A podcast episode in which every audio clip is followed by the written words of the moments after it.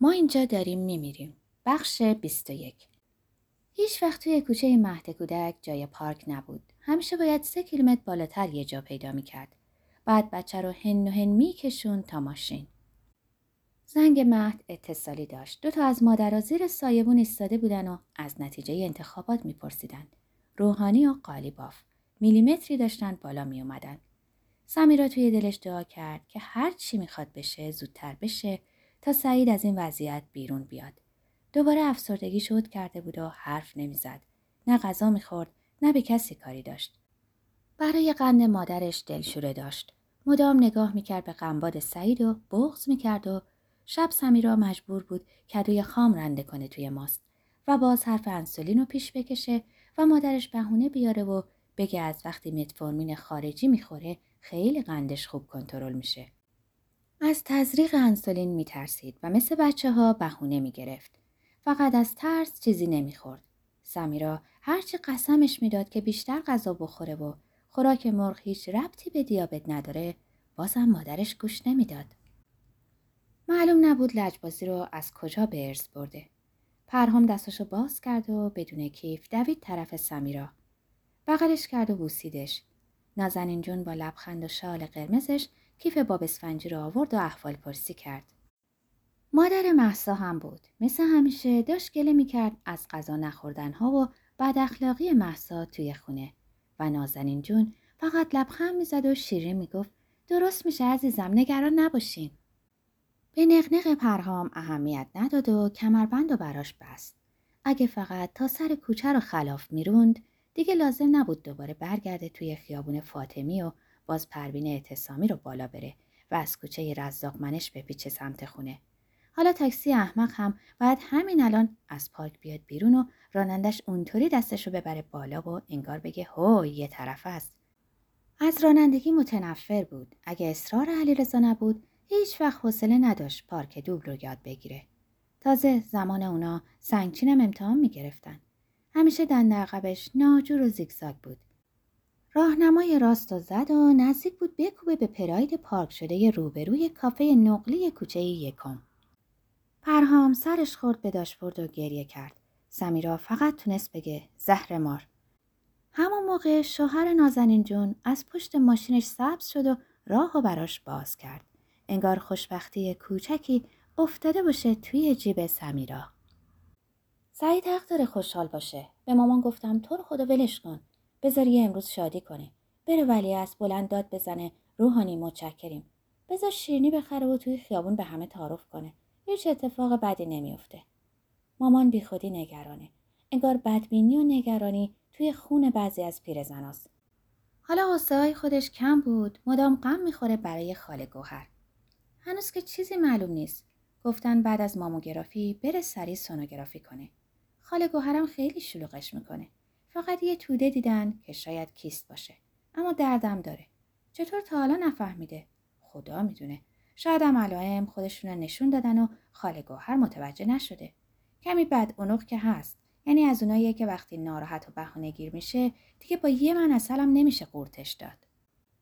احساس می‌کنم خیلی به مامان وابسته است. مامانم یه گوهر میگه و صد تا گوهر از زبونش میریزه. تقصیر دایی کامران بوده لابد که این دوتا از هم جدا افتادن. هیچ نمی‌فهمم. مردایی که تو نخه یکی هستن بعد میرن با یکی دیگه ازدواج می‌کنن. بعد زندگیشون رو ول می‌کنن و حتی بعد از ازدواج مجددشون بازم دلشون اون اول اولی رو می‌خواد منظورشون چیه واقعا؟ اصلا چه معنی داشته اونطوری نامزد کنه با خاله پری؟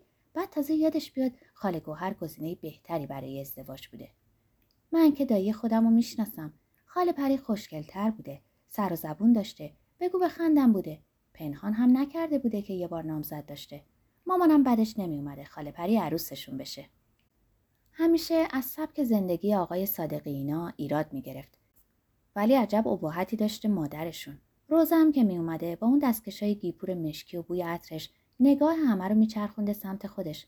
انگار نه انگار شست سال است. فقط وقتی میومده که مادر جون سفره حضرت ابوالفضل نزد داشته.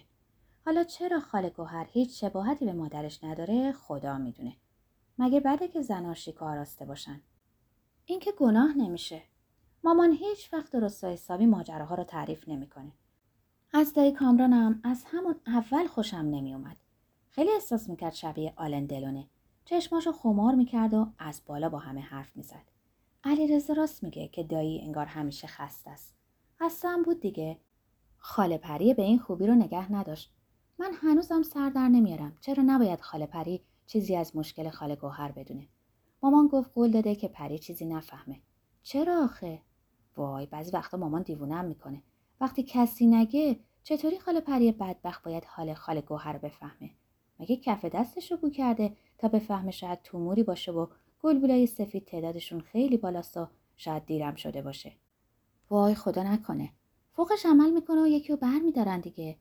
اون روز که اومد چقدر ترسیده بود تفلک. مامانم چه اشکی عزیزم آدم دلش کباب میشه برای این دوتا. بعد از عمری همدیگر رو پیدا کردن. حالا باید باز قصه بخورن. قند مامان بالا نره یه وقت. حتما میره. باید آماده باشم. من برای همه چیز آمادم پرهامو بیشتر میفرستم پایین. به بابا هم میگم سویت شمال جور کنه و با مامان برن بادی به سرشون بخوره. دلم طراحی می‌خواد. دوست دارم بشینم روی کاناپه و هی طرح بزنم. برای خودم با خیال راحت و هی علی رضا گرم و زده نباشه و دلش شربت خیار و سکنجبی نخواد و پرهام جیش نداشته باشه و مامان صدام نکنه که برم با سعید حرف بزنم که فدای سرت اگه برگه عدم سوی پیشینی نداری و همه کارهای دنیا که نباید استخدام رسمی داشته باشن.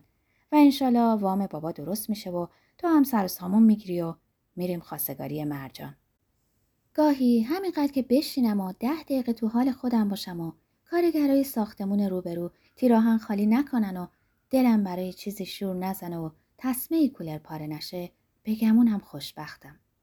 حتما پرهامو می‌ذارم کلاسای نقاشی کانون پرورش فکری. گفتم باید چهار سالش بشه. پیاده می‌تونم ببرمش.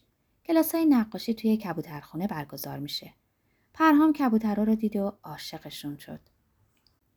بچه با احساس و خیال پردازیه. کاش همینطوری بمونه و مثل من و علیرضا استعداداش کور نشه. امروز چه حرف عجیبی زد وقتی از مهد کودک آوردمش. اما وقتی که تاکسی لعنتی پیچید جلو ماشینم و سر بچم ماکم خورد به برد گفت یه بچه پری توی ماشین نمونه. خیلی خوشم اومد از فکر قشنگش. اگه مدرسه تعطیل نبود فردا می‌رفتم و به اون معلم ادبیات قرازه می‌گفتم که با شعرهای علکی بچه های کلاست پوز نده هیچ کس با کلاس تو به جایی نمی‌رسه دختر جون. بیا ببین پسرک من چه تخیل خاصی داره. بچه پری می‌بینه تو ماشین. گفت موش زرد و بلند بوده و خوب نتونسته ببینه چه شکلیه. چون فرار کرده و زود رفته روی صندلی عقب. الهی فدای خودش و بچه پریش بشم. این کارا رو نکنه که خر نمیشم با یه کوک گرفتاری ببرمش پارک لاله اسکیت سواری. خوشبختی همینه. مگه چی می‌تونه باشه؟ همین که حال آدم خوب باشه، بچهش سلامت باشه، شوهرش کار درست و حسابی داشته باشه، برادرش رو بعد از چند سال خندون ببینه، کافیه دیگه.